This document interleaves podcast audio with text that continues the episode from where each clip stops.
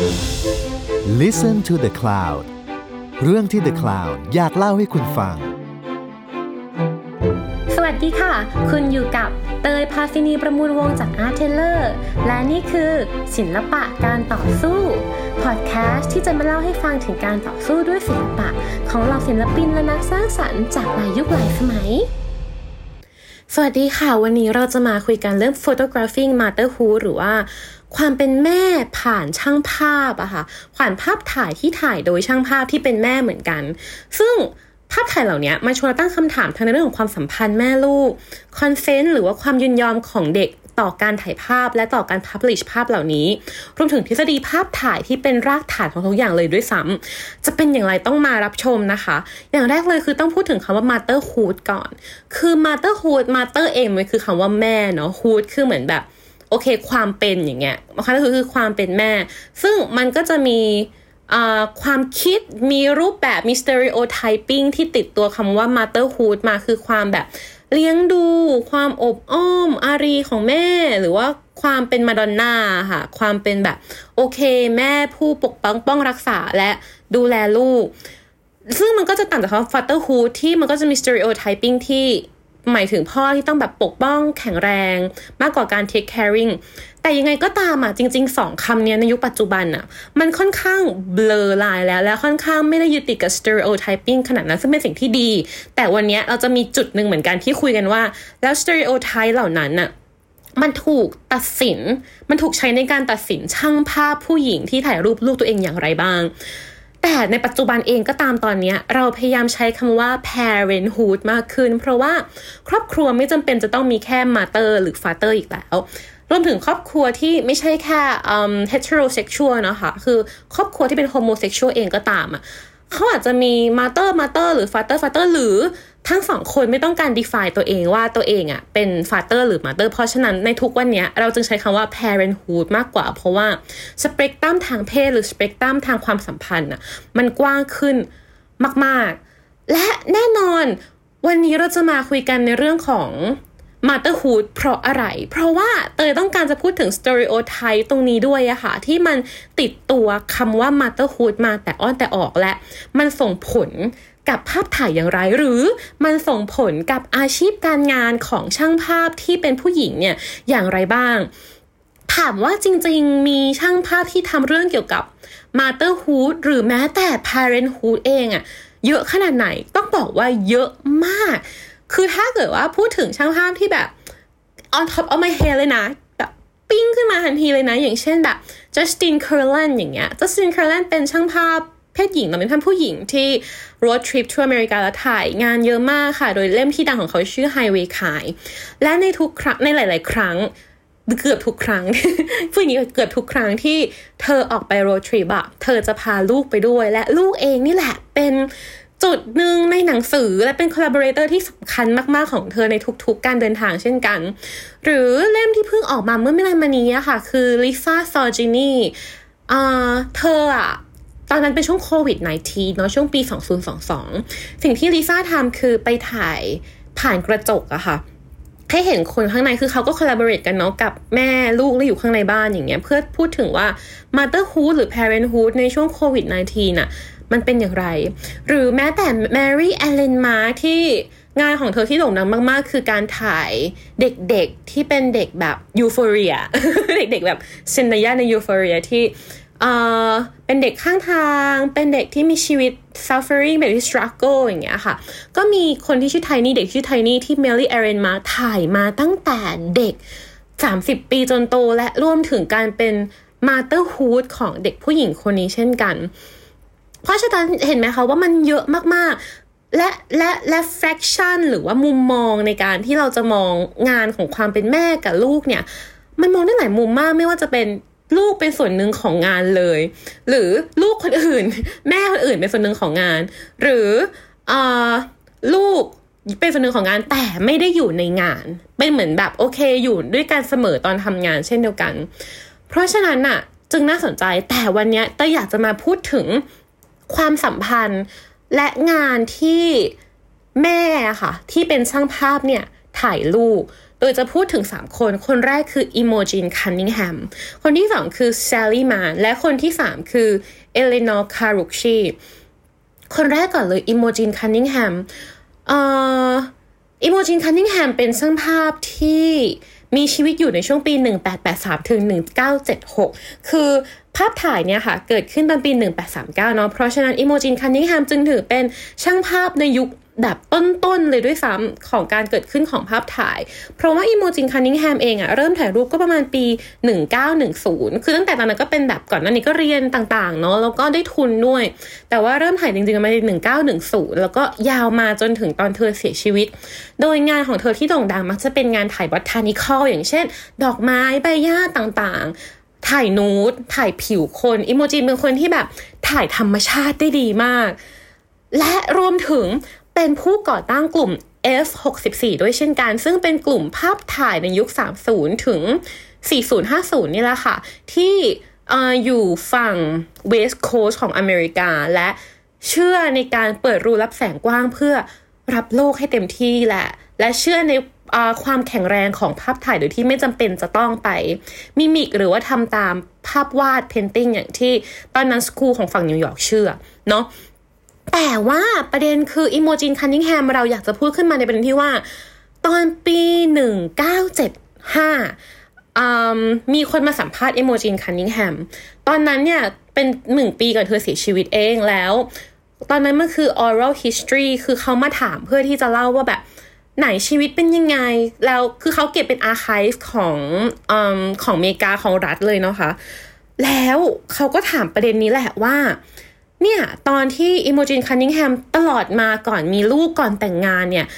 เป็นผู้หญิงและเป็นช่างภาพที่สู้ด้วยตัวเองมาตลอด ถ่ายรูปเป็น lab technician และแบบรับจ้างถ่าย portrait ด้วยคือขนทุกอย่างเติบโตด้วยตัวเอง เข้าแกลเลอรี่มี connection ทุกอย่างสร้างด้วยเองมาตลอด แล้ววันหนึ่งอะต้องทิ้งสิ่งเหล่านี้ไปอะค่ะเพื่อ เป็นแม่เพื่อเลี้ยงลูกและเพื่อติดตามสามีไปอยู่อีกรัฐหนึ่งแล้วแบบทิ้งทุกอย่างที่ซีแอตเทิลเอาไว้ ตอนนั้นเธอทำอย่างไรเพื่อให้แบบยังมีงานอย่างต่อเนื่อง อันนี้คือคำถามที่ในนั้นเขาถาม แล้ว Imogen ตอบว่า เฮ้ย แต่ว่าฉันมีลูกนะ ฉันถ่ายลูก กลายเป็นว่าจริง ๆ แล้วลูกอะค่ะสำหรับอิโมจินคันนิงแฮมอะไม่ใช่จุดที่ทำให้เธออะเลิกถ่ายภาพ แต่เป็นอีกหนึ่งอย่างที่เธอได้ถ่ายภาพ เพราะฉะนั้นถ้าเราดูช่วงประมาณปี 1919 จนถึงแบบช่วงที่ลูกเริ่มโตขึ้นแล้วเนาะ1930 ประมาณเนี้ย เราจะเห็นว่าเรามีงานของอิโมจินคันนิงแฮมที่ถ่าย domestic life หรือชีวิตในบ้านเยอะมาก ไม่ว่าจะเป็นรูปลูกๆของเธอคือ Imogen มีลูก 3 คน เป็นลูกคนโตหนึ่งคนแล้วก็ลูกแฝดผู้ชายหมดเลยเนาะสามคน ก็มีทั้งแบบภาพที่ถ่ายรูปลูกเดี่ยวๆหรือว่าสามคนอยู่รวมกัน หรือในหลาย ๆ ครั้ง Imogen ก็จะเอาลูกนี่แหละค่ะ มาเป็นโมเดลในการถ่ายแบบในการถ่ายแต่ละครั้ง รวมถึงไม่ใช่แค่รูปลูกแต่ว่ารูปข้าวของในบ้าน รูปดอกไม้ในบ้านหรือว่า รูปเครื่องครัวในบ้านอิโมจินคันนิงแฮมก็จับสิ่งเหล่านี้นี่แหละมาถ่าย เพราะฉะนั้นอะสำหรับเธอเองอะเธอ เธอให้สัมภาษณ์ไว้ชัดเจนมากๆว่า จริง ๆ การเป็นแม่ไม่ได้เป็น burden หรือว่าเป็นแบบขอบของการทำงานนะ แต่ว่ายูก็เป็นส่วนหนึ่งในนั้นเหมือนกัน ซึ่งสุดท้ายถามว่าอิโมจินคันนิงแฮมมีชีวิตการแต่งงานมีชีวิตครอบครัว domestic life อย่างเงี้ยที่ราบเรียบไหมมันก็ไม่ใช่เพราะว่าหลังจากนั้นนะคะประมาณประมาณแบบ ลูกเริ่มโตแล้วลูกสิบสี่สิบห้าแล้ว Imogen ก็หย่ากับสามี เพราะว่า Imogen ได้งาน คือ Imogen ทำงานตลอดเวลา และแล้วถ้าเราดูใน archive เราจะเห็นเลยว่า มันมีภาพด้วยซ้ำที่ลูกๆอะค่ะ เล่นกับดอกไม้ที่ Imogen อะถ่าย คือคือแล้วเธอก็เอาภาพพวกนั้นแหละไปจัดแสดงต่างๆ เนาะแต่ไม่ใช่รูปลูกนะ ก็คือรูปดอกไม้รูปเข้าของรูปนูที่ถ่ายแบบผู้ใหญ่อย่างเงี้ย เราเริ่มเติบโตขึ้นมากขึ้นเรื่อยๆโด่งดังมากขึ้นเรื่อยๆ จนสุดท้ายวันหนึ่งเขา ต้องไปทำงานที่ต่างประเทศซึ่งสามีบอกว่าไม่อยากให้ไป แต่เธอก็ไปสุดท้ายก็คือสามีก็หย่าก็ฟ้องหย่าแต่ว่าอีโมจินตอนนั้นเขาก็ถามในบทสัมภาษณ์เขาถามอีโมจินเนาะว่าตอนนั้นรู้สึกยังไงตอนนั้นมันยากไหมเพราะว่าyou ต้องเลี้ยงตัวเองต้องเลี้ยงลูกด้วย Imogen ก็บอกว่า เอาจริงมันไม่ยากนะเพราะว่าลูกทุกคนเริ่มโตหมดแล้ว เริ่มเป็นวัยรุ่นสิบสี่สิบห้าแล้ว แต่สิ่งหนึ่งที่เราเห็นจากงานถ่ายภาพของเขามาเสมอคือ Imogen อะถึงแม้ว่าเขาจะหย่ากับสามีหรือว่ายังไงก็ตามแต่การเป็น motherhood มันไม่หายไปไหนอะเพราะว่าเราจะเห็นว่าลูก Imogen จะโตขึ้นเรื่อยๆเราเห็นจากภาพถ่ายของเขาว่า เขาจับเรื่องราวจับช่วงเวลาของการเติบโตของเด็กเหล่านี้ค่ะ เป็นลูกของเขาเนี่ยตามขึ้นเรื่อยๆ จนถึงสุดท้ายลูกๆของเธอมีหลานอิโมจินคันนิงแฮมก็ถ่ายหลานต่อเช่นเดียวกัน เพราะฉะนั้นอะเราเลยรู้สึกว่าอิโมจินคันนิงแฮมอะเป็น example ที่น่าสนใจมากๆ ในการพูดว่าการทำงานที่ดีอะถ้าเกิดว่าอยู่สู้หรือว่าอยู่รู้สึกว่าโอเค อะไรก็เป็นงานที่ดีได้ อะไรก็เป็นส่วนหนึ่งของการใช้ชีวิตและชีวิตคืองานในระดับหนึ่งเนาะ อืม มันก็สามารถที่จะเป็นงานได้เช่นเดียวกัน รวมถึงคนที่สองที่เราจะพูดถึงคือเซลลี่มานเซลลี่มานน่าสนใจมาก เพราะว่า เอาจริงๆอะค่ะ ถ้าเราดูงานอะอิโมจินคันนิงแฮมก็มีภาพที่ controversial หรือว่าน่าถูกตั้งคำถามแบบเดียวกับ Sally Mann แต่ว่า Imogen Cunningham เขา publish ภาพครอบครัวเขาภาพลูกๆของเขาอะค่ะ ในช่วงปลายชีวิตรวมถึงตอนที่เขาเสียชีวิตไปแล้ว แต่ว่า Sally Mann อะเธอตีพิมพ์ หนังสือชื่อ Immediate Family ที่มีรูปลูกๆของเธอเนี่ย ตอนลูกๆของเธออายุประมาณ ลูกคนเล็กอะหกขวบ ประมาณประมาณใกล้หกขวบห้าขวบหกขวบ แล้วก็อีกคนนึงก็ประมาณใกล้สิบขวบ แล้วก็อีกคนนึงสิบสี่อย่างเงี้ยค่ะ คือยังเป็นเด็กอยู่อะแล้วคนก็ตั้งคำถามกันเยอะมาก เพราะอะไรเพราะว่าเซลลี่แมนถ่ายรูปลูกอะเอ่อหลาย ๆ ภาพเป็นรูปรูปลูกที่ไม่ใส่เสื้อผ้า เป็นรูปนูดอีกอย่างหนึ่งคือหลาย ๆ ภาพแบบเป็นภาพเด็กเด็กที่ตาบวม เพราะว่าโดนพึ่งต่อยอย่างเงี้ยค่ะ หรือว่าเด็กเล่นแล้วแบบกินข้าวเลอะเทอะอะไรอย่างเงี้ย ซึ่งภาพเหล่านั้นก็เป็นภาพครอบครัวแหละ ถ้าเราพูดถึงง่าย ๆ เนาะแต่ว่าประเด็นคือมันถูกตีพิมพ์ออกมาในปี 1992 แล้วมันถูกตั้งคำถามรวมถึงถูกวิจารณ์เยอะมากๆว่า มันคือ child pornography หรือว่าภาพโป๊เด็ก แต่ถ้าถามอะแต่ถ้าถาม Sally Mann เองอะ Sally Mann จะบอกว่า you ไม่สามารถที่จะวิจารณ์ภาพภาพนี้หรือว่าพูดถึงภาพภาพนี้โดยเอามันออกจาก context เรื่องของสถานที่ได้นะ เพราะว่าสถานที่ที่ Sally Mann ถ่ายอะค่ะ คือฟาร์มของเธอที่เวอร์จิเนีย ซึ่งเป็นบ้านฟาร์มที่ไม่มีน้ำไม่มีไฟไม่มีโทรศัพท์ ทุกคนอยู่กันอย่างเขาจะเซลลี่มานใช้คำว่า primitive living คืออยู่เหมือนกับชนป่าเหมือนกับชาวชาวชาวเอ่อมนุษย์ถ้ำอย่างเงี้ย primitive living เพราะฉะนั้นอะในหลาย ๆ ครั้งอะเราเป็นลูกเราเป็นแม่หรือเราเป็นคุณพ่อคุณแม่เป็นลูกเองก็ตามอะเราก็อาจจะไม่ได้ใส่เสื้อผ้า ในการอยู่ในพื้นที่แห่งนั้น หรือเราเล่นน้ำหรือเราอาบน้ำเราก็ไม่ได้ใส่เสื้อผ้า เพราะฉะนั้นอะ่ะเซรีมาเลยบอกว่า โอเค มันสำหรับ Sally Mann มันไม่สามารถที่จะพูดได้ว่าภาพนี้เป็นภาพที่ไม่เหมาะสม เมื่อเมื่อเทียบกับสถานที่ที่เขาอยู่หรือไลฟ์สไตล์ที่เขาใช้ แต่ว่าอีกอันหนึ่งที่คนโจมตีเยอะคือเออ Sally Mann ทำไม ตอนนั้นไม่สนใจเพราะว่า Sally Mann ถูกตั้งคำถามเยอะมากว่า เธอเป็น bad mother เพราะว่าเธอปล่อยให้ลูกสาว Jessie โดนผึ้งต่อยตาบวมแล้วไม่ไปช่วยแต่ว่าเราจะถ่ายรูปก่อน หรือว่าภาพของน้องเจสซี่นี่แหละค่ะ ที่เล่นกับ candy cigarette หรือว่าแบบเออ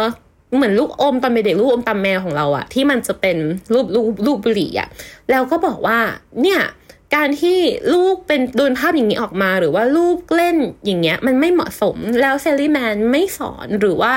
เขาหรือ Sally Mann เองก็ตามกำลังทำให้ลูกกลายเป็น sex object เพราะว่าท่าทางหรือว่าการเล่นต่างๆอะมันอาจจะดูเขาเขาใช้คำว่ามันไม่สมวัยซึ่งสิ่งนี้มันไม่ได้ถูกแค่วิจารณ์ตอนนั้นไม่มีอินเทอร์เน็ตเนาะไม่ได้ถูกแค่วิจารณ์แบบปากต่อปากหรือต่างๆนะ แต่ว่า New York Times เองก็ตามก็เอา Sally Mann นี่แหละค่ะ เป็นหน้าปก New York Times Magazine อันนึงเลยตอนปีหนึ่งเก้าหนึ่งเก้าเก้าห้าจำไม่ผิด แล้วก็วิจารณ์งานนี้อย่างชัดเจนมากๆว่า มันเป็นงานที่ abusive และไม่เหมาะสมสำหรับสำหรับแม่ที่ เฮ้ย เราจะเอาลูกของตัวเองเป็น object ในการถ่ายภาพ เป็นแบบสิ่งหลัก เป็น collaborator หลักที่เขาเขาแน่นอนว่าเขาต้องการที่จะให้แน่นอนว่าเธอเป็นลูกกันเนาะอยากจะให้แม่รักอยู่แล้วแหละ เพราะฉะนั้นอะบางอย่างอะเขาไม่รู้ตัวหรอกว่าเขาทำเพื่อ please แม่หรือเพื่อให้แม่ happy แต่ว่าเขาก็อยากที่จะทำเพื่อ เพื่อให้ทุกอย่างมันมัน happy เพื่อให้แม่รู้สึก happy เพราะฉะนั้นเขาจึงตั้งคำถามกันว่า จริง ๆ แล้วอะการที่ Sally Mann ถ่ายลูกอะค่ะ เป็นงานและให้ลูกแบบเป็น collaborator ขนาดเนี้ย มันทำให้เด็กโตไม่สมวัยหรือเปล่า แต่แน่นอนว่า Sally Mann ก็ตั้งคำถามกลับเหมือนกันว่า แล้วแล้วการที่คุณเห็นแค่ภาพอะเราสามารถที่จะ judging หรือตัดสิน private life หรือว่า นิสัยหรือว่าการเลี้ยงดูได้จริง ๆหรอ เพราะว่าเพราะว่าเขาบอกว่าเนี่ยอย่างภาพที่ออกมา มันก็เป็นภาพลูกภาพเด็ก แต่ไม่ใช่เด็กคนนั้นน่ะแต่เป็นการเล่นหนึ่งหรือว่าช่วงเวลาหนึ่งเท่านั้น ก็นั่นแหละค่ะ มันก็จะเป็น conversation ที่ถูกพูดถึงเยอะมากๆในประมาณหนึ่งเก้าก็สองอย่างไรก็ตามหนังสือเล่มเนี้ยก็เป็นหนังสือที่โด่งดังมากๆ แล้วก็แพร่หลายมาก ๆ อีกสิ่งหนึ่งที่เซลลี่มานพูดคือ เธอถ่ายภาพลูกมาตั้งแต่เด็กๆเนาะตั้งแต่แบบ ลูกเริ่มประมาณตั้งแต่หนึ่งขวบอย่างเงี้ยก็เริ่มถ่ายมาแล้ว แต่ว่าก็ใช้เวลาจนถึงลูกๆ เริ่มรู้ความมากขึ้นสิบกว่าขวบหกถึงสิบสี่ขวบเนี่ยค่ะ ถึงให้ตีพิมพ์และในการตีพิมพ์อะ เธอก็ให้ลูกๆอะค่ะ เป็นคนช่วยอีดิทด้วยช่วยคัดเลือกรูปด้วยเช่นกันว่า รูปนี้โอเคไหมไม่โอเคไหมก็มีรูปบางรูปที่ลูกเอาออกเหมือนกัน และแซลลี่มานบอกว่าเด็กๆอะ่ะไม่ได้มีปัญหากับนูดิตี้นะ ไม่ได้มีปัญหากับความโปเปลือยนะ แต่เด็กๆมีปัญหากับภาพอะไรไหมคะเขาแบบอายเพื่อนอย่างเช่นแบบ ภาพที่เอาตุ๊กตุ่นมาใส่มือแล้วก็หลับไปอย่างเงี้ย มันแบบมันมันมันเวียดมันตลกมันกีกอย่างเงี้ยคือลูกๆก็จะเอาออก เพราะฉะนั้นนะอีกประเด็นหนึ่งที่ซาลิมานเขาพูดขึ้นมาคือ จริงๆแล้วอะ children sexuality อะค่ะ หรือว่า เนี่ยเด็กๆที่ไม่ใส่เสื้อผ้าหรืออะไรก็ตามอะมันเป็นการมันเป็นการถูกมองและถูกออกซิโมรอนอะมันมันคือการกลับกลับกรอบมันคือการที่ถูกมองด้วยเลนส์ของผู้ใหญ่หรือเปล่า แต่ว่าเด็กๆจริง ๆอะไม่คิดอะไร ซึ่งเรารู้สึกว่าอืมจริง ๆ ประเด็นเนี้ยเป็นประเด็นที่ตอนนั้นมันก็ discussable มาเรื่อยๆ เนาะและมันถูกพูดถึง มากขึ้นในปัจจุบันตอนนี้อะค่ะ ในตอนนั้นแน่นอนว่ากระแสหลักอะพูดว่างานนี้ของเซริมานอะเป็นงานที่ไม่ดี เป็นงานที่แสดงถึง parenthood ที่ไม่เหมาะสม ถึงแม้ว่ามันจะดีตามในแง่ของการแบบเทคนิคของการถ่ายภาพ หรือว่าดีในแง่คอนเทนต์ก็ตาม แต่ว่าในแง่ moral แล้วมันไม่ถูกต้องมันไม่เหมาะสม แต่ปัจจุบันอะหลาย ๆ คนก็มองกลับไปและกลับมาพูดใหม่ว่า หรือว่าจริง ๆ ตอนนั้นน่ะที่เรามองว่ามันไม่เหมาะสมอะไม่ใช่เพราะว่า moral ของแซลลี่มานแต่คือ moral ที่เราผูกติดไว้กับคำว่า motherhood คืออ้าวทำไมทำไมการเป็นแม่เท่าต้องเท่ากับมาดอนน่าเท่ากับแบบแม่พระ และทำไมการเป็นลูกต้องเท่ากับเบบี้จีซัสหรือว่าลูกลูกพระหรอ ไม่ใช่แบบลูก อันประเสริฐ ที่ทุกคนต้องอยู่กันอย่างมีความสุข แม่ต้องเข็นรถเข็นเด็ก ที่มีลูกไม้สีชมพูหรือว่าต้องเด็กเองก็ต้องโอเค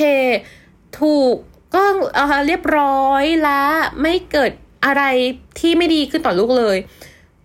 แล้วเขามองกลับไปแล้วเขาบอกว่าหรือจริง ๆ แล้วว่าสิ่งที่ Sally Mann ถ่ายอะมันก็คือชายฮูที่เกิดขึ้นกับหลาย ๆ คนรวมถึงเราด้วยเช่นกันที่มันไม่ได้ perfect หรอก มันก็มีช่วงเวลาที่โอเค พ่อแม่บางทีทำไม่ถูกหรือว่าเราเองก็ดื้อหรือว่าเราเองก็เล่นแบบนั้น หรือว่าเราเองก็โดนพึ่งถอยอย่างเงี้ยแต่ว่ามันก็มันก็เป็นสิ่งที่เกิดขึ้นและเซริมานก็ถ่ายทอดสิ่งนี้ออกมารวมถึงปัจจุบันเองอะค่ะ การมีอยู่ของนูดิตี้อะหรือว่าภาพนูต่างๆอะมันขยายขอบเขตไปกว้างมากขึ้นมาก ๆ และมีช่างภาพหลายคนมากๆ หรือแม้แต่ หรือแม้แต่คนแรกเราพูดถึงเมื่อตอนต้นคลิปคือลิซ่าซอจินีเองก็ตามอะก็ถ่ายภาพเอ่อภาพแม่กับลูกที่ไม่ใส่เสื้อผ้าด้วยเช่นกัน เพราะฉะนั้นน่ะจริง ๆแล้ว อืม เราว่าประเด็นนี้น่าสนใจว่า แล้วจริง ๆ ตอนนั้นน่ะ conversation หรือว่า backlash ที่มันเกิดขึ้นจากงานของแซลลี่มาน่ะมันเกิดขึ้นจาก moral จริงๆหรือมันเกิดขึ้นจาก moral ที่เราผูกติดกับ motherhood หรือทั้งคู่เนาะนั่นแหละค่ะ สุดท้ายเราอยากจะจบประเด็น Sally Mann ด้วยการที่ Sally Mann พูดว่า เราวิจารณ์งานได้นะ แต่เราวิจารณ์ private life จากงานได้ไหม เออ ซึ่งอันนี้ Sally Mann ตอบว่าไม่ได้แต่ถ้าตอบว่าไม่ได้เนาะแต่ถ้าถามเตยเลยรู้สึกว่าน่ามันมันได้จริง ๆ หรือเปล่า เพราะว่าจริง ๆ งานเองที่ อย่างงานของ Sally Mann งานหลายคนเองก็ตามอะ่ะมันก็พูดถึง private life เพราะฉะนั้นอะ่ะเราว่าเตยว่าประเด็นเนี้ยมันก็ผูกติดกับอีกประเด็นหนึ่งที่น่าสนใจคือ แล้วเราสามารถ judge หรือว่าตัดสินศิลปินจากชีวิตส่วนตัวเขาได้หรือเปล่านะคะ อืม นั่นแหละ แล้วหลาย ๆ ครั้ง แล้วหลาย ๆ ครั้งเองก็ตามอะ่ะ อืม การเป็นแม่หรือว่าการเป็นช่างภาพอะค่ะ บางทีมันอาจจะแยกออกจากกันไม่ได้ขนาดนั้น เพราะฉะนั้นอะสิ่งหนึ่งที่แซลลี่แมนพูดตลอดก็คือว่า ประเด็นที่เขาจะอยู่ในเสมอในทุกภาพที่เขาถ่ายคือ the maintenance of dignity เพราะว่าเซลลี่แมนเองนอกจากลูกแล้วอะเขายังถ่ายพ่อที่กำลังจะเสียของเขาด้วยหรือว่าสามีเขาที่เป็นกล้ามเนื้ออ่อนแรงอย่างเงี้ยค่ะเขาบอกว่าสุดท้ายแล้วสิ่งหนึ่งที่เขาจะไม่มีทางตีพิมพ์เด็ดขาดคือ ภาพที่ลูกที่ พ่อที่สามีหรือคนที่เขารักหรือแม้แต่คนที่เขาถ่ายไม่ว่าจะเป็นครอบครัวไหนก็ตามอะไม่มี dignity ตรงนี้ เราว่าตรงนี้ก็น่าสนใจว่าเราช่างภาพแต่ละคนละ่ะ มีขีดของตัวเองอะที่ตรงไหน เมื่อเราถ่ายภาพหรือเราทำงานกับคนที่เรา intimate กับเขามากๆ เช่นเดียวกัน คนสุดท้ายที่เตยจะพูดถึงในวันนี้คือ Elinor Carucci พอเราพูดถึงเราพูดถึงในยุค เติมต้นรูปยุคแรกไปก่อนแล้วเนาะก็คือ Imogen Cunningham พูดถึงยุค 90 และการ backlash ของ feminine ideal และเรื่องสุดท้ายคือเราพูดถึง Elinor Carucci ที่งานของเขาเป็นหนังสือค่ะ ชื่อ Mother เพิ่งตีพิมพ์เมื่อไม่กี่ปีที่ผ่านมา ประมาณปีสองศูนย์ถ้าจำไม่ผิด ไม่เอาไม่อยากพูดเพราะว่ากลัวจำผิด ไม่กี่ปีที่ผ่านมา แน่นอนเป็นงาน contemporary เนาะ Elinor Carucci เนี่ยมีลูกแฝดแล้วเธออะค่ะ ถ่ายรูปการตั้งครรภ์ของตัวเอง ตั้งแต่อยู่ในท้องแต่ลูกอยู่ในท้องนี่แหละ จนจนลูกโตขึ้นถ่ายอยู่เป็นเวลาเก้าปี เธอบอกว่าจริง ๆ แล้วอะการเป็นแม่และการเป็นช่างภาพอะค่ะมันมันเป็นเรื่องเดียวกันเลยนะเพราะแบบเธอการถ่ายภาพในแต่ละครั้งถ่ายคนข้างนอกมันคือการแอบสอบหรือว่าการแบบ การแอบสอบเนาะและการ observe ก็คือการรับเข้ามา การซึมซับ และการเฝ้ามองการเฝ้าสังเกต ซึ่งปกติเธอบอกว่ามันจะมีเวลาจำกัดในการที่อยู่กับ subject นั้นๆ แต่ว่าความเป็นแม่คือการที่เรา absorb and observe ตลอดเวลา เพราะฉะนั้นเธอบอกว่าการถ่ายรูปลูก มันจึงทำให้เราอะได้ใช้เวลาได้ใช้ชีวิตอยู่กับ เหตุการณ์ณปัจจุบันนะคะ มากขึ้นมากๆ และปัจจุบันเนี้ยไม่ได้หมายความถึงแค่ว่าปัจจุบันของเราเท่านั้นนะ แต่ปัจจุบันของลูกด้วยเช่นกัน เพราะว่าลูกจะโตขึ้นตลอดเวลา เพราะฉะนั้นคารุชีพูดว่าการถ่ายภาพลูกของเธออะจึงเป็นทางอดีต คือเมื่อเราถ่ายปุ๊บในวันหนึ่งเรามองย้อนกลับมา ลูกเราไม่มีทางเป็นอย่างนั้นอีกแล้ว และตัวเราเองก็ตามไม่มีทางเป็นคนคนนั้นในวันนั้นอีกแล้ว รวมถึงในอนาคตด้วยเช่นกัน เพราะว่าสิ่งที่ลูกทำในวันนี้ สิ่งที่เราเป็นในวันนี้เองก็เป็นรากฐานของอนาคต และและเป็นความหวังการถ่ายรูปเด็กๆถ้าถ่ายรูปลูกๆของเธอเธอบอกว่ามันคือความหวัง เพราะฉะนั้นน่ะการเป็นแม่และการเป็นช่างภาพสำหรับเธอมันเลยช่วยกัน มันเลยสานกันและทำให้เธอได้เรียนรู้ตัวเองมากขึ้นว่า จริง ๆ แล้วในทุกเวลาการเป็นแม่มันไม่ได้ มันไม่ได้เหมือนมาดอนน่าค่ะ มันไม่ได้เป็น แม่ผู้อบอมารีและทุกคนรู้มาตั้งแต่เกิด และทุกคนเข้าใจสิ่งนี้และทุกคนทำได้ตั้งแต่แรก มันไม่ใช่ว่าเรารู้ว่าแม่ที่ดีคืออะไรเราจะทำได้ หรือบางทีคำว่าแม่ที่ดีมันอาจจะไม่มี definition ที่ชัดเจนด้วยซ้ำของแต่ละคน เพราะฉะนั้นนะสิ่งที่คารุชิต้องการจะพูดถึงคือ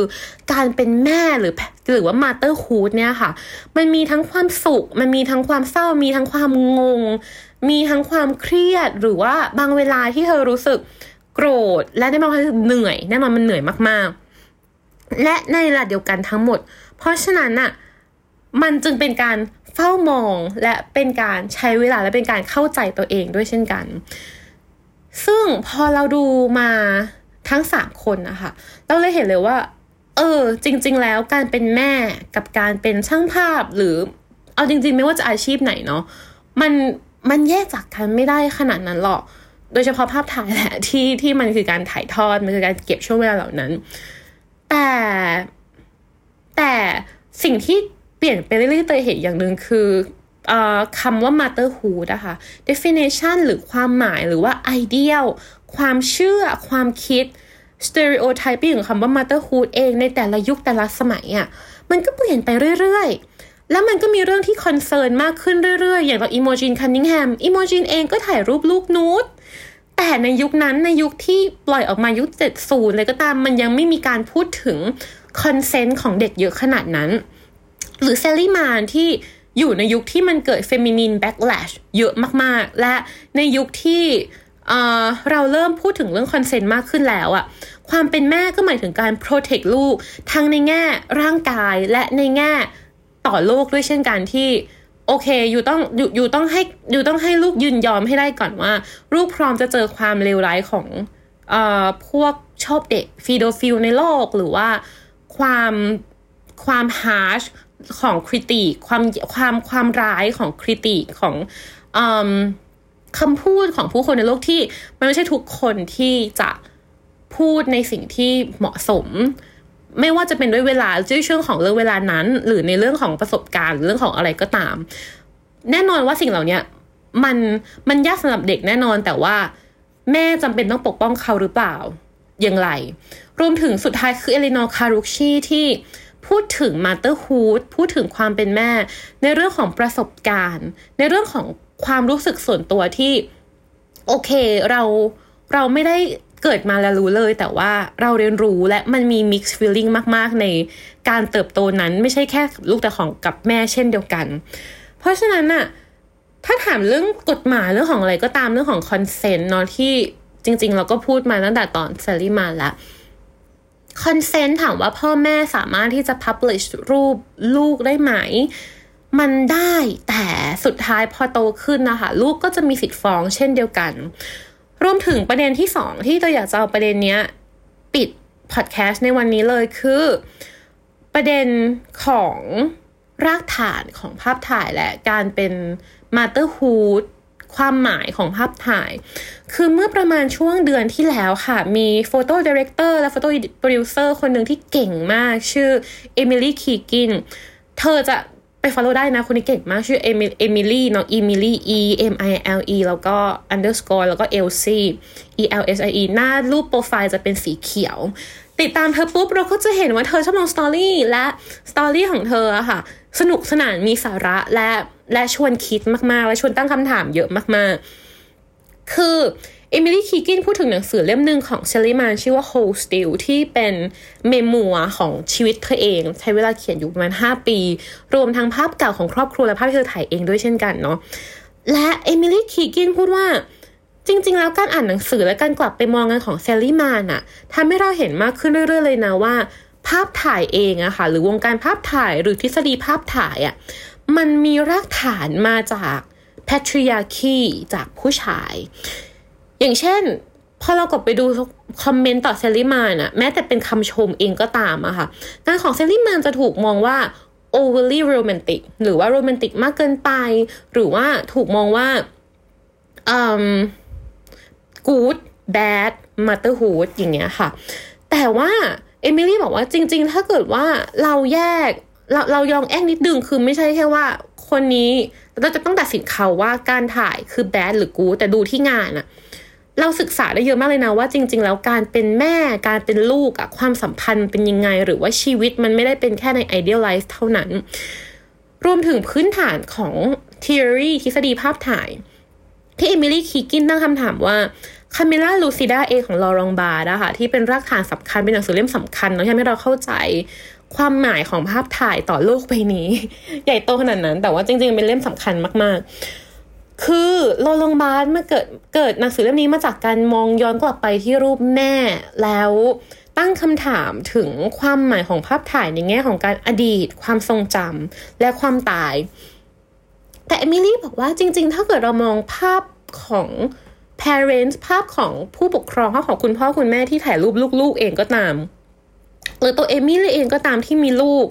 และดูรูปลูกเองก็ตามเอมิลี่บอกว่า สิ่งที่สำคัญคือเราเองทุกคนน่ะไม่ได้กลับไปมองภาพถ่ายของพ่อแม่เราเยอะขนาดนั้นหรอก แต่เราอะดูภาพถ่ายของลูกของหลานหรือของอนาคตของเรามากกว่า เพราะฉะนั้นนะคะการ parent gaze อะหรือว่าการมองผ่านมุมมองของพ่อแม่ มันไม่ได้เหมือนขนาดนั้นกับการมองผ่านมุมมองของลูกที่มองย้อนกลับไปสู่อดีตอะเพราะแน่นอนว่าอดีตอะมันมีความความหมายของเรื่องของความทรงจำและภาพถ่ายกลายเป็นทูหรือเป็นเครื่องมือสำคัญในการเก็บและหยุดเวลา แห่งความทรงจำนั้นเอาไว้อะแต่ถ้าเราพูดถึงความหมายของภาพถ่าย โดยการมองออกไปในอนาคตมองไปสู่รูปลูกหลานของเราอะ เราจะเห็นว่ามันคือความหวังในนั้นด้วย มันคืออนาคตในนั้นด้วยเช่นกันเหมือนอย่างที่เอลินอร์คารุกชีพูดถึงเนาะเพราะฉะนั้นเอมิลี่คิกกินจึงตอนนั้นจึงจบด้วยคำว่า a mother's gaze is different มุมมองของการเป็นแม่มันต่างไปจากนั้น มันต่างไปจากรากฐาน มันต่างไปจากความเชื่อชุดเดิมที่ที่เคยถูกมองไว้ว่า ภาพถ่ายคือการหยุดเวลาและ preserve เวลา ในอดีตจุดหนึ่งเอาไว้เพื่ออนาคตจะได้กลับไปมองย้อนแต่ว่า ภาพถ่ายมันคือ การบันทึกเพื่ออนาคตด้วยเช่นเดียวกัน เราว่าประเด็นนี้เป็นเรื่องน่าสนใจและ เรา encourage มาก ๆ ให้ลองกลับไปดูโฟโต้อัลบั้มของตัวเองว่า จริง ๆ แล้วแม่เรานี่แหละ คือคนคนหนึ่งที่ถ่ายรูปครอบครัวเยอะมาก ๆ แล้ว เราจะเจอภาพที่ดีมาก ๆ ที่แม่เราเป็นคนถ่ายได้ด้วยเช่นกัน ก็ขอจบตอนนี้ประมาณนี้ เพราะว่าเราก็จะกลับไปดูภาพที่แม่เราถ่ายเราเหมือนกันนะคะ ขอบคุณมากค่ะ สวัสดีค่ะ ติดตามเรื่องราวดีๆ และรายการอื่นๆจาก The Cloud ได้ที่ readthecloud.co หรือแอปพลิเคชันสำหรับฟังพอดแคสต์